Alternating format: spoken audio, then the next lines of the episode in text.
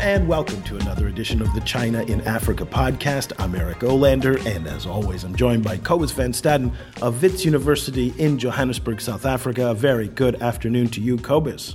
Good afternoon. And we're going back to uh, Cobus, to your old neighborhood in Cape Town, South Africa, where we're joined by uh, Puseletso Kopane, who is recent was recently an Aspen Institute Fellow in India. And we're thrilled because she was involved in helping to organize an upcoming summit uh, called the GrowthNet Conference, uh, where they're going to talk all about global affairs. And in particular, we're going to take advantage of Puseletso's uh, presence with us on the show today to talk about India, China, and Africa. A very good afternoon to you. Thank you so much for joining us. Good afternoon, Eric and Cobus. Nice to have you guys. Well, we're thrilled to talk about India, China, and Africa, in part because they're there's a perception, at least among the Indians, that there's some kind of competition going on for, for African share and African market. And there's also this perception, particularly in places like South Africa, in Kenya and Tanzania, which have a very, very well established Indian population, that India has, I don't know, it's not a, it's a sphere of influence, I like to think of it. But the Chinese, I, they don't really think of themselves as competing with India, in part because the scale of their investment is just so much larger. And so I guess let's just kind of quickly start before we get into the, the details of this upcoming conference about what some of your impressions were after spending four months in India about the relationship with Africa uh, and, and what it means in the context of China's surging engagement there. Well, I think a lot of people in India are obviously taking a notice of China's growing presence in, in Africa.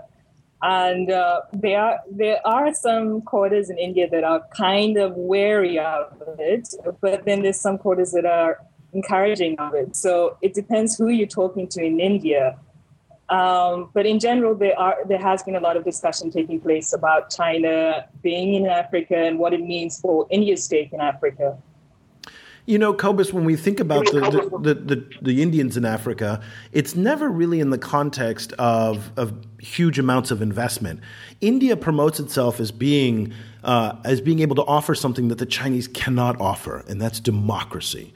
And when you think about the, the packaging of India and the packaging of China, which is more appealing to, to most Africans, in your opinion? Um, you know, I think Africa is so obsessed with with issues of development, um, and and you know so obsessed with with the idea of trying to to gain a level of of prosperity um, and and to kind of to, to move people up that that kind of development ladder that I think to a certain extent the fact that China has such a clear cut you know kind of record of success in, in, in that in that quarter that counts for a lot I think.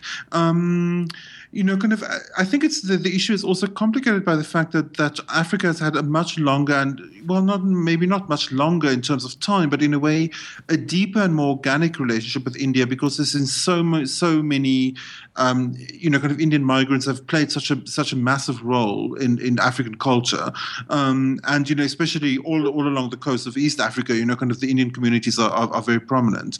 Um, so I think that complicates it a little bit. I think I think it it it adds many layers, you know, kind of that um, that the China Africa relationship hasn't developed yet. Puseletso let's talk a little bit about the time that you were in New Delhi uh, up until last year. And, and part of what you were doing there was was organizing this upcoming conference in March. It's on March 23rd to the 25th called the Growth Net, and it's really talking about uh, the global economy. Um, and I, I guess my question is is when when we look at how Indians view Africa, what is the prevailing perception that at least that you picked up when during your time there? I think a lot of people in India feel that they have a very close and established uh, history with Africa, and also I feel that some people may think they have uh, developmental uh, lessons to share with Africa, and also many, obviously, many Indian businesses see Africa as a new frontier market for themselves. So I think there's that public uh, public sector perspective whereby we're sharing you know developmental programs with Africa, and then there's a private sector perception where we we can gain from Africa's growth. You know, but I guess if I was sitting in the point of view of Tanzania or Kenya, Um, mm-hmm. You know, and again, where there's a long established Indian community that's there, uh, who were brought over by the British. Um, but at the same time, looking back at to see what this is what Cobus brought up, and to see what China's been able to accomplish in the past 30 years of development, particularly when it comes to things like infrastructure. You know, India's infrastructure yeah. still lags desperately behind China. India, India's infrastructure is pathetic in many respects. I mean, there's no comparison, and the frustrations that many Indians have when they look across the border and they see that China's got you know the most sophisticated port systems, you know, bullet trains, uh, you know, freeways and whatnot. And and so I guess if if if I was looking for development partners you know, do I trust the Indians or do I trust the Chinese who have clearly proven that they can build massive infrastructure? Well, yeah, you're right about that. I mean, China has developed a niche for itself that it offers great uh, infrastructural um, programs for Africa. But I think in India, a lot of Indians pride themselves with the ITEC uh, program, which is the India Technical and Economical Cooperation Program, which focuses on building capacity and assistance in technical expertise. So I think that's a difference whereby, yes, China has done so much for African uh, infrastructure, but what has it done for skills for Africans? So I think. Um, yeah, but I guess you could say cart and horse here. You know, if you don't have the infrastructure, how can you have a tech sector? I mean, if you don't have the bandwidth, if you don't have the network connections and whatnot, how can you actually get started? Yeah, and when you have that infrastructure um, in place, how are people in those communities going to take advantage of those infrastructures when they don't have skills to take advantage of those infrastructures? I think one, you know, where what it's a big difference. What strikes me is that, been, you know, except for development and technology and so on, India has a, has a separate kind of strong link to Africa, which is a, a, a cultural one. You know, um, Indian yeah. film has been consumed in Africa for a long time, um, and you know, kind of Nigerian film has been influenced by Indian film to a certain extent. So I think the the fact that there's a there's a pop cultural link as well, in a way, um, humanizes India and brings and bring, brings it closer. Um, and you know, it's I've, I've been struck by the fact that that um, there's increasing amounts of Chinese soap operas are being kind of offered to Chinese to African broadcasters, you know, kind of throughout the continent. Um, so I, I, was actually wondering whether you know, kind of China might be feeling that pressure as well. Um, you know, kind of Puseletso, do do you feel that this kind of uh, creates another way of, of seeing India as some kind of real place with real people, and, and it just solidifies the, the idea of what India actually represents. Yeah, I absolutely agree with you, um, Cobus. I think it does solidify um, India's image in Africa. As you said, that so Bollywood films are very big across Africa. But I remember coming across uh, a piece written by a lecturer at SOAS, I forgot his name now, where he said Bollywood isn't enough to really uh, to really increase ties or cultural perceptions between uh, of India to Africans. And one of the newer initiatives taken by India or public di- diplomacy initiative is the India Africa a Shared Youth Forum, uh, Shared Future Forum. I'm not sure if many people know about it, but it's an initiative where it functions as a platform to connect young Indians and young Africans to collaborate on a number of issues. So I think there are many initiatives that they're currently working on to cross the cultural divide and bring a newer perspective on India's challenges and India's place in Africa. You know, India is also a member of the of the BRICS club. That's Brazil, Russia, India, China, South Africa.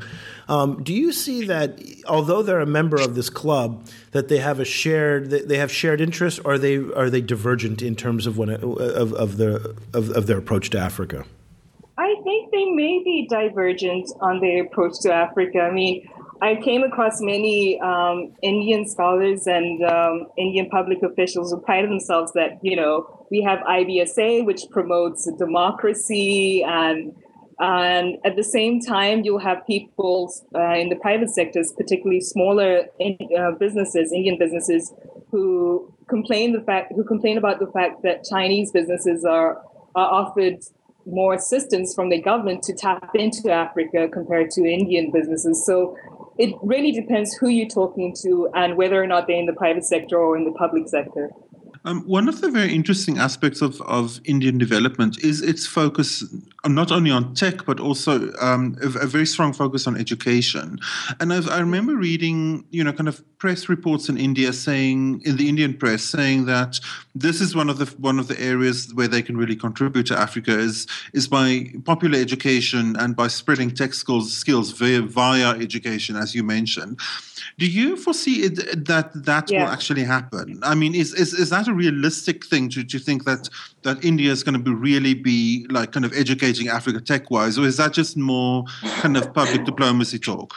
I think it may happen. I mean, I came across many Africans while I was in, in India who were currently studying at an Indian higher education institution, particularly studying anything to do with technology, and also came across Africans who were studying um, agronomics and agriculture in India.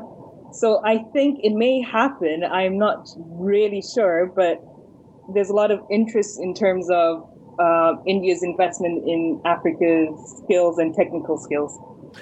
When you were planning the growth net at the Aspen Institute India, and you know, and you're looking at the different subjects that you can cover, and you, it really is a global discussion. I mean, it's really quite remarkable yeah. the breadth of what they're doing, and and I'm a little skeptical that you can address everything that they want to address in the time that they've allotted.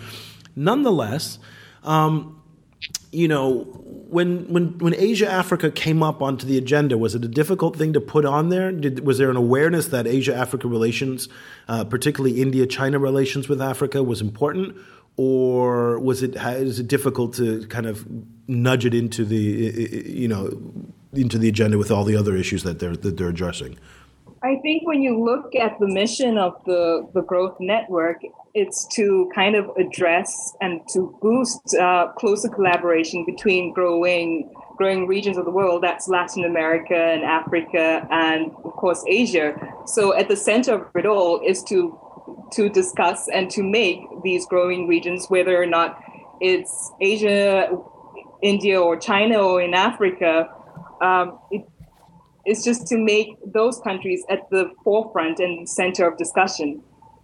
Cobus, let me put out my, my two cents here, which I think may be controversial, and, and this is going to be potentially uh, something that, that may upset a big part of our audience because Cobus, our second largest group of Facebook fans for the China Africa Project, is actually South Asia, is Pakistan and India. So um, there's a lot oh, of really? interest. It's really impressive. North Africa is our first region, South Asia is our second region. So what I'm about to say is likely to piss off a lot of people.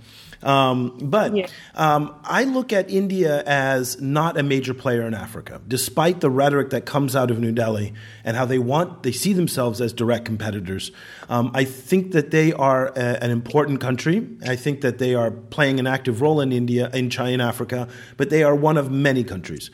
They are not a defining power in this sense. Um, the scale of their investment, the scale of their engagement just simply cannot match what either the EU is doing or China is doing or even the US. Um, and, and they just don't have the resources to compete.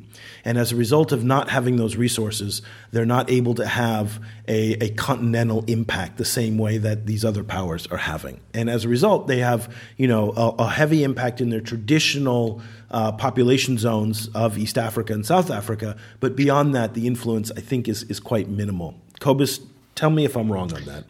Well, you know, I, I, think you can also flip that around, and, and you can say that a lot of the established powers in Africa, particularly the US, and and uh, maybe not particularly the US, but actually particularly the EU, you know, to a certain extent, their, their influence, I mean, while still large, is slipping. Um, you know, China is is particularly influential, but then, you know, kind of after China, there's a whole layer of rising powers in Africa, which is which is, in, you know, kind of in increasing the complexity of Africa's relationships with the rest of the world. So you're talking about Turkey, you're talking about South Korea, about Malaysia, um, Brazil, you know, kind of very prominently and India is, I think, a, a, a, large player within that layer. You know, kind of, and and those, you know, kind of those countries are not only you know, kind of, you, you, they they're developing Africa on, on lots of different f- fronts at the same time, um, and you know, kind of in, in ten or twenty years, we'll see which ones you know kind of are rising to become dominant powers in you know kind of in the sub region. So I think that's that's kind of nothing to sneeze at in a way. You know, kind of it's it's it's a very valuable position to be in. Um, it might not be the, the very glamorous one that the Indian government is is, is projecting, but I think it's, it still is valuable. Fair enough, and I think you bring up another good point here, which is that the definition of power may be diff- may be changing as well. So, is the presence of Tata vehicles all over Africa, which is happening? Um, that's an extension of power. So power may not be reflected in political power or diplomatic powers the Chinese have, or even pure raw economic power, but it might be corporate power, or as uh, as we heard, training and technology. Um, so, what's your what's your take on on, on, on my theory there? Yeah, you're right. And I, I wanted to ask if you're aware of a book that was edited by Elizabeth Mawdsley and Gerard McCanns called India in Africa Changing, Changing Geographies of Power that said that there are multiple layers of power and India is is partaking in those layers, whether it's not in education or corporate power, but you might not see it because we're focusing on diplomatic power or economical power. Yeah, and that may be, you know, one of the things we talk about a lot on the show is how the language of, of power in Africa is old and is really antiquated. So we talk about neo-colonialism, imperialism. Those words don't work in the modern context, particularly as it relates to defining China in Africa. Um, and so what's interesting is I think what you're talking about here is that maybe a whole other set of language should also be used for these BRICS, which is, you know, how is power defined when it's corporate and when maybe it's not totally hegemonic across all of Africa, but it is concentrated in certain sectors and certain industries in certain regions. So I thought that that's, those are very good points. Um, let's talk very quickly before we go about the Growth Net, uh, the, the mm-hmm. conference. Uh, how can you know tell us why it's important you know we're going to give you a free plug on this one. I made fun of uh, and i'm not going to make fun of it the same way i did of the africa you know infrastructure forum that was in brazzaville a couple weeks ago. But uh, just yes. g- give us a, a, little bit of a, a, an overview of what this is and uh, and why why it's important.